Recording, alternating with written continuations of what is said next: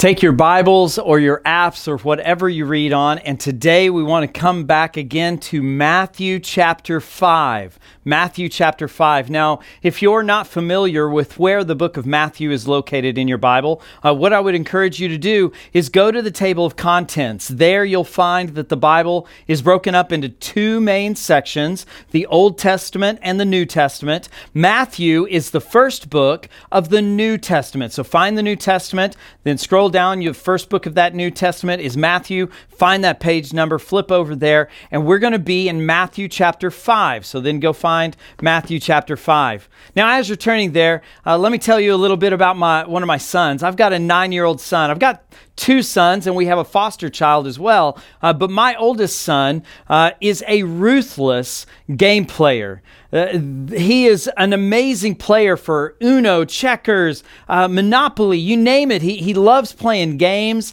um, and he is uh, very good at them. He may seem uh, innocent as this, this little nine year old boy, but do not be, be deceived by that innocent looking exterior. Inside, my near, nine year old son is a ruthless shark of a player. He, he shows no mercy when it comes to playing games with him. And so, in the midst of the stay at home orders, I went out and I bought uh, a, ba- a, battleship for him. Uh, uh if you're not familiar, Battleship is the game where each player has this, it almost looks like a laptop. You open it up and you place your ships uh, in a grid, and the object of the game is for you to try and guess uh, where your opponent's ships are located, shoot them down and bomb them. And if you get all five or four or how many ships there are, then you win the game. So we purchased the game, and the day he, that he got it, uh, he and I opened it up. We put everything together, and we started playing a game. And I was winning this game. I, I was doing good. I had sunk everything uh, that he had except for his submarine. And then um, all he had left of mine to sink was my destroyer. Now, if you know what game pieces I'm talking about, the submarine uh, is four uh, pieces long, so it takes up a little space. It's kind of easy, easier to find. But the destroyer is the tiny little two-piece uh, player that, that's on the board, and he's super difficult to find because he's so small. And so I, in my brilliance, had narrowed it down to, to three locations where my son's submarine could be located. And he, he was just kind of randomly shooting in the dark. And so I had narrowed it down to these three places, and I thought I had the game won. And then, out of luck, I think, out of random luck, my son shot my destroyer. And of course, you know where this is going. He, he ended up sinking my destroyer, winning the game. Uh, he, he talked a lot of trash on me that day and, and, and all of that. I mean, it was, he won the game. And to this day, that child is my sworn enemy. I, I will, I will defeat him one of these days. But have you ever had someone in your life that you just, you just really didn't like? I'm not talking about my son that way. Please don't misunderstand. All of that was in joking. But in seriousness, have you ever had any, anyone in your life, or do you have someone now in your life that you really just don't like? Or maybe you would go so far as to say you have someone in your life that you would consider an enemy. Do you have someone like that? What do you do with that? What do you what are you supposed to do with that kind of broken relationship? Well, luckily for us, Jesus talks about that in today's passage. So I want you to turn to Matthew chapter 5, and we're going to begin in verse 38. Verse 38. Now, as you're turning there, uh, let me give you a little background. We are in one of the most famous uh, points of speaking, sermons, messages that Jesus gives called the Sermon on the Mount. And we're in a section of the Sermon on the Mount where he gives a series of statements beginning with, You have heard it said. And he, he'll explain this, this either biblical mandate that's given or this, this cultural expectation, and then he'll give God's godly wisdom that counters that. And so we're still in the midst of that. And so pick up with me in Matthew chapter 5, starting in verse 38. And it says this You have heard it said, an eye for an eye and a tooth for a tooth. But I say to you, do not resist the one who is evil. But if anyone slaps you on the right cheek, turn to him the other also. And if anyone should sue you and take your tunic or your coat, let him have your cloak as well. And if anyone forces you to go a mile, go with him two miles. Give to the one who begs from you, and do not refuse the one who would borrow from you. And you've heard it said, heard that it is said, You shall love your neighbor and hate your enemy. But I say to you, love your enemies and pray for those who persecute you, so that you may be the sons of your Father who is in heaven.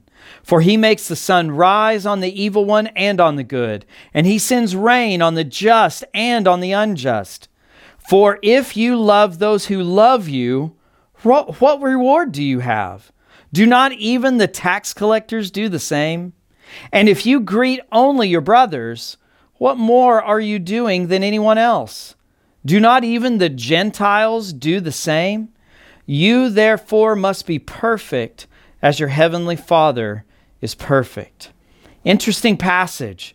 Um, and it, it, has a lot of information here that, that I think we need to unpack. There are some some ideas that you need to understand what Jesus was, uh, what Jesus's listeners were experiencing in their day and time to kind of get an idea of what Jesus is addressing here. So he addresses several things, starting in verse 38 and 39 uh, on uh, instances where if someone does something to you, you do this in return. And so the first one is if someone slaps you on the right cheek. Well, uh, in that day and time, one of the ultimate insults was to backhand somebody on their cheek, to, to slap them this way was this, this very deep, deep insult.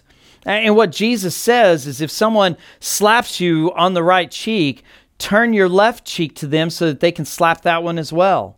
Uh, and then he goes on to say, someone takes your tunic. Now, uh, a tunic was uh, kind of a coat-like undergarment that that uh, you wore underneath your your primary coat, your cloak, your your coat. and, and so it says if someone takes your tunic, give them their, your cloak as well. Well, back in this day and time, Jewish law stated that a creditor, someone that you owed to or or that you were in debt to, uh, they could sue and they could take everything except that cloak, that outer coat that right here says, uh, you know, you should give to them. And so, as a matter of fact, in Exodus 22, there's a pretty strong command that tells the Jewish people uh, if you are to take even that cloak, you must return it before sundown. Um, and so, and then uh, Jesus goes on in verse 41 and said, If anyone forces you to go one mile, go two miles with them. Well, back in Jesus' day and time, the Roman government uh, is who controlled the nation of Israel at this time. And the Romans had a rule, they had a law that if a Roman soldier was traveling through your town, and he stopped you and grabbed you, he could force you, by government law, he could force you to carry his pack, all of his equipment and food and everything he's carrying with him. He could force you to carry that for one mile. And then your uh, your obligation to help him or serve him was was done. It, you were free of it. But Jesus says, if someone forces you to go a mile, go two miles. And then he goes on through uh, verses 42 through 48, and he explains that we're supposed to love everyone. And he especially points out that we're supposed to love our enemies those that we don't like, those that mistreat us, that those that are are harsh to us or whatever, we're supposed to love our enemies. And he explains that this actually is one of the ways that we are different from the rest of the world in loving our enemies. So here's my big idea for this morning. If you've heard most of my messages, most of the time I give a big idea, and that big idea is a, a summary a, or, or a, a, a pulling together into one sentence the main idea of the message. And today's big idea is this love your enemies because Jesus loved you when you were his enemy. Let me say that again. Love your enemies because Jesus loved you when you were his enemy. You see, Jesus is the ultimate example of love. Uh, if you want to understand what love looks like, just look at Jesus. Between what he did for us on the cross and how he treated everyone around him, how he asked for forgiveness uh, from those uh, for those who were uh, hanging him on the cross. Jesus is the ultimate example uh, of love. You know, he died for us while we were still enemies, while we were still his enemies. And you may be saying, Pastor Chad, where do you get that idea? Here's where that big idea comes from Romans 5, verses 6 through 11. Romans 5, 6 through 11. And it says this For while we were still weak, at the right time Christ died for the ungodly. For one will scarcely die for a righteous person, though perhaps for a good person one would dare even die. But God shows his love for us in that while we were still sinners, God died for us. Since therefore we have now been justified by his blood, much more shall we be saved by him from the wrath of God. For if while we were enemies, we were reconciled to God by the death of his Son, much more now that we are reconciled, shall we be saved by his life. More than that, we also rejoice in God through our Lord Jesus Christ, through whom we now have received reconciliation. Isn't that an amazing passage? We were weak. We were sinners. We were enemies of Jesus. And in that time, in our weakness, as a sinner, as an enemy, that's when Jesus died for us. That's when Jesus gave his life so that we could be rescued from our sins, from our state of being an enemy to God. You see, the, the fact of the matter is, is that before you became a follower of Jesus, if you're a follower of Jesus, before you became that way, you were God's enemy. Your relationship with God was completely broken. It was, it was torn apart because of the sin that you co- committed. And so, as an enemy, you were against God. And then Jesus comes onto the scene. Jesus came. He lived a perfect, sinless life because he was and is the Son of God. And through that, through his perfection and through his death on a cross, through that blood, his blood fixed our broken relationship with God. He reconciled, He put our relationship with God back together. He made it healthy again. You were once an enemy, and now you are a child of God. That is the love of Jesus. And let me take a sidetrack here for just a moment. If you're watching right now and you don't know Jesus as your Lord and Savior, maybe you've never begun this life changing relationship, what God asks you to do is this believe what I just talked about that Jesus was and is the Son of God, lived a perfect, sinless life, died on a cross to save you, to rescue you from the consequences of your sins. And then on the third day, that man that died on the cross, he rose from the grave and he later ascended into heaven. And right now, Jesus sits at the right hand of God the Father. He is up in heaven. He is alive in, victory over sin and death. And what the Bible asks us to do to become followers of Jesus is simply this we have to believe in our heart, in our mind, with all of our being, believe that Jesus is who he said he was and that Jesus did what he did, what the Bible tells us that he did, and then follow him, make him master and Lord of your life. Submit your life to him, lay it down and say, Jesus, this is yours, and become a follower of Jesus. Uh, if you're ready to do that right now, send us a direct message. Send us an email. Do whatever you're comfortable with. We want to have that conversation with you about what it looks like to have a life changing relationship with Jesus, to become a Christian, a follower of Jesus. And so, if you've got questions or you want to take that next step in your journey with Jesus, please reach out to us right now. Don't stop. Don't hesitate. Uh, don't don't wait. Just go ahead right now. Send us a direct message. Send us an email. Whatever it takes. Whatever you've got access to. Send us that message and let us answer those questions and lead you into that next step in your relationship with Jesus. You see, Jesus loves us so much even though we were weak and we were enemies of His because of our sin, He loves each and every one of us so much that He was willing to die for us. He died for you. He died for you out of His love for you, even though you were an enemy and you were resisting Him.